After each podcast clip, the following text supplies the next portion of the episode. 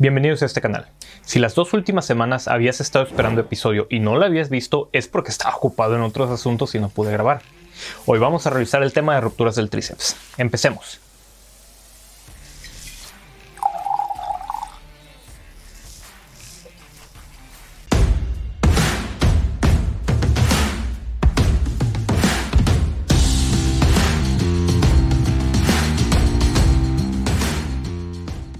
La ruptura distal del tendón del tríceps es rara y se encuentra entre las menos comunes de las lesiones del tendón reportadas, habiendo un predominio masculino de aproximadamente 2 a 1 en todos los grupos de edad. De igual forma, la mayoría de los informes han asociado la ruptura del tendón del tríceps con el uso de esteroides anabólicos y el levantamiento de pesas.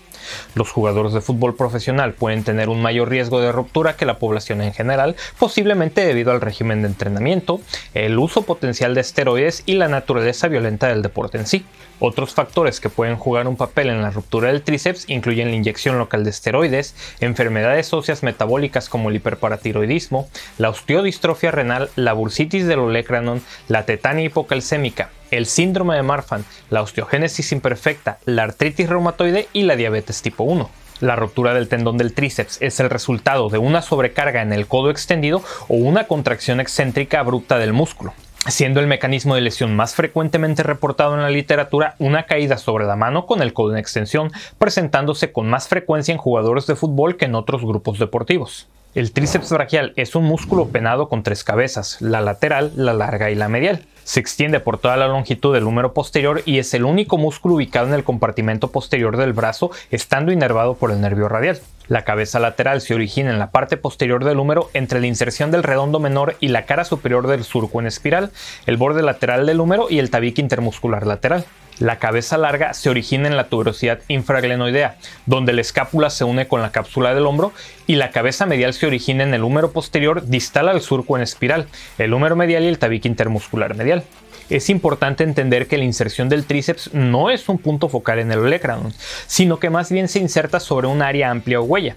En un estudio cadavérico se encontró que la huella comenzaba 12 milímetros distal a la punta del olecranon y se mezclaba con la cápsula posterior, midiendo 466 milímetros cuadrados. El ancho de la inserción distal del tendón del tríceps varía de 1.9 a 4.2 centímetros y consiste en el tendón del tríceps propiamente dicho y la expansión lateral del tríceps. La inserción de la cara medial de la expansión del tríceps se encuentra en la cresta posterior del cúbito, adyacente a la cabeza medial. Lateralmente, la expansión del tríceps tiene una amplia inserción en la fascia del músculo extensor cubital del carpo y la fascia profunda del músculo anconio. Debido a su amplia inserción lateral, esta expansión del tríceps a menudo requiere reparación concomitante en casos de ruptura del tendón.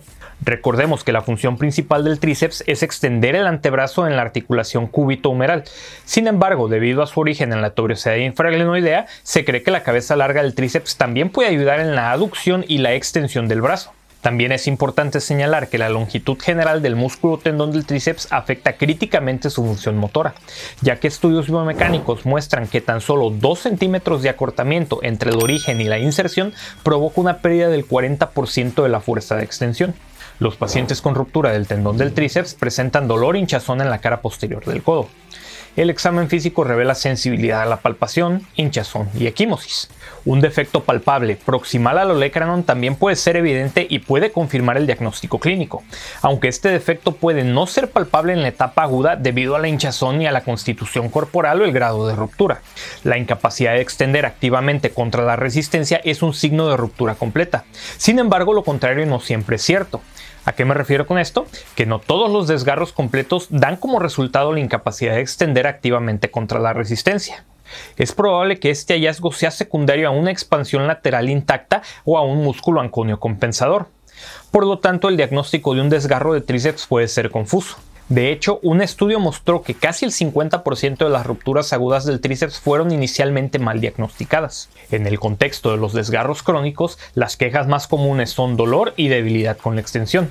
Se ha informado que una prueba de compresión de Thompson modificada, similar en ejecución a la realizada en el tendón de Aquiles, es una posible herramienta de diagnóstico clínico en estos casos. Durante esta prueba de extensión pasiva, el paciente se acuesta en decúbito prono con el codo en el borde de la mesa de exploración. Se permite que el antebrazo cuelgue sobre el borde de la mesa para que el codo se flexione 90 grados en una posición relajada y el examinador aprieta firmemente el músculo tríceps. El paciente con ruptura incompleta del tríceps podrá extender el codo contra la gravedad, mientras que el paciente con una ruptura completa tanto del tendón como de la expansión lateral no podrá hacerlo. Sin embargo, debido a las diferencias estructurales entre el tendón del tríceps y el Aquiles, se desconoce la cantidad de movimiento del antebrazo requerida para declarar positiva o negativa la prueba de compresión de Thompson modificada.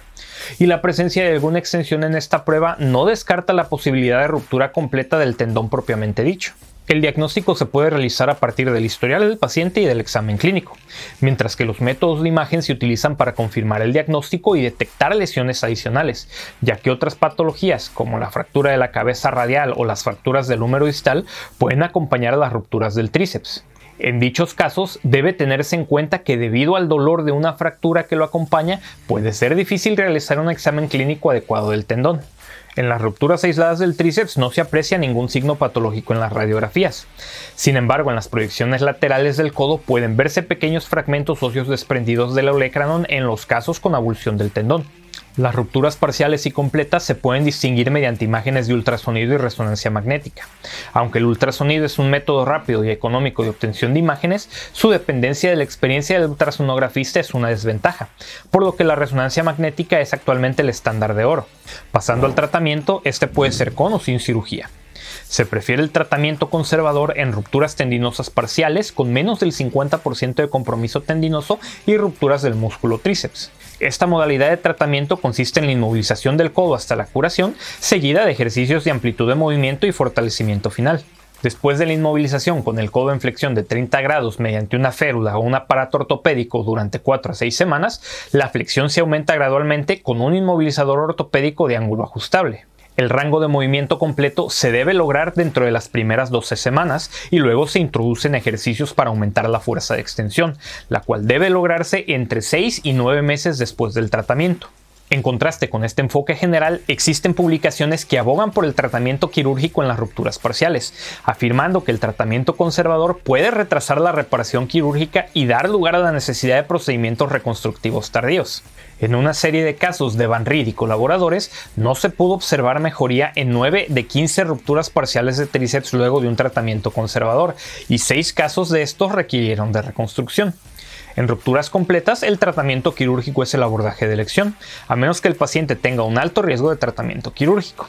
El objetivo del tratamiento quirúrgico es la reparación primaria del tendón, la cual se recomienda preferentemente en rupturas parciales o rupturas agudas observadas en las últimas tres semanas la técnica de cruzado transóseo, la técnica del anclaje con suturas y recientemente la técnica del equivalente transóseo se encuentran entre los métodos preferidos de reparación primaria. El método reportado con mayor frecuencia en la literatura es el método de reparación del cruzado transóseo descrito por Ye. En este método el tendón se sujeta con una técnica de Bunnell o Krakow y las suturas se atan en forma cruzada a través de túneles óseos realizados en la huella. En la técnica de anclaje de sutura que se prefiere con menos frecuencia, las suturas provenientes de anclas de 4.5 milímetros colocados en el centro de la huella se pasan a través del tendón y se anudan. La técnica de reparación equivalente transósea, descrita recientemente también por IA y colaboradores, es similar a una reparación equivalente transósea de doble fila que se ha descrito para la reparación del manguito de los rotadores en el hombro.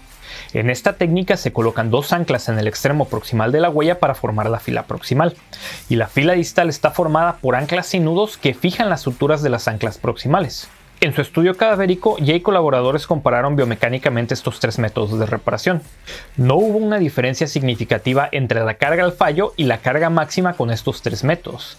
Sin embargo, el área de contacto lograda por la reparación equivalente transósea fue mayor y permitió menos movimiento relativo en el sitio de reparación durante la carga. Después de la reparación primaria, se mantiene el codo en inmovilización a 30 grados de flexión durante dos semanas, después de las cuales se introducen ejercicios de rango de movimiento con el objetivo de lograr un rango de movimiento completo en la sexta semana. Se permite la extensión activa seis semanas después de la reparación y los ejercicios de fortalecimiento se inician en la semana 12, permitiendo el regreso a las actividades deportivas sin ninguna restricción al final del mes 5. Las complicaciones no son frecuentes tras el tratamiento quirúrgico de la ruptura del tríceps, siendo la complicación más frecuente las contracturas en flexión entre 5 y 20 grados que se presentan en el 10% de los casos. Debido al tejido subcutáneo delgado en el sitio de inserción del tendón, los problemas relacionados con la herida y las infecciones son complicaciones potenciales. Las rupturas son raras después de la reparación primaria, pero de presentarse se pueden tratar con una reparación de revisión o mediante una reconstrucción. Y esto fue todo por este episodio. No se te olvide dejar tu pulgar arriba y suscribirte si aún no lo has hecho. Te recuerdo también que puedes dejar tus preguntas en los comentarios y haré lo posible para responderlas. También te recuerdo que puedes escuchar este programa en la plataforma de podcast que más te guste para que no gastes todos tus datos viendo videos. Aunque por otro lado es mejor que te los gastes viendo estos videos que algún video de TikTok todo chafa y mal producido. Yo soy Joel Galindo y me despido de ti recordándote que te portes mal, lo hagas bien y nos vemos hasta la próxima.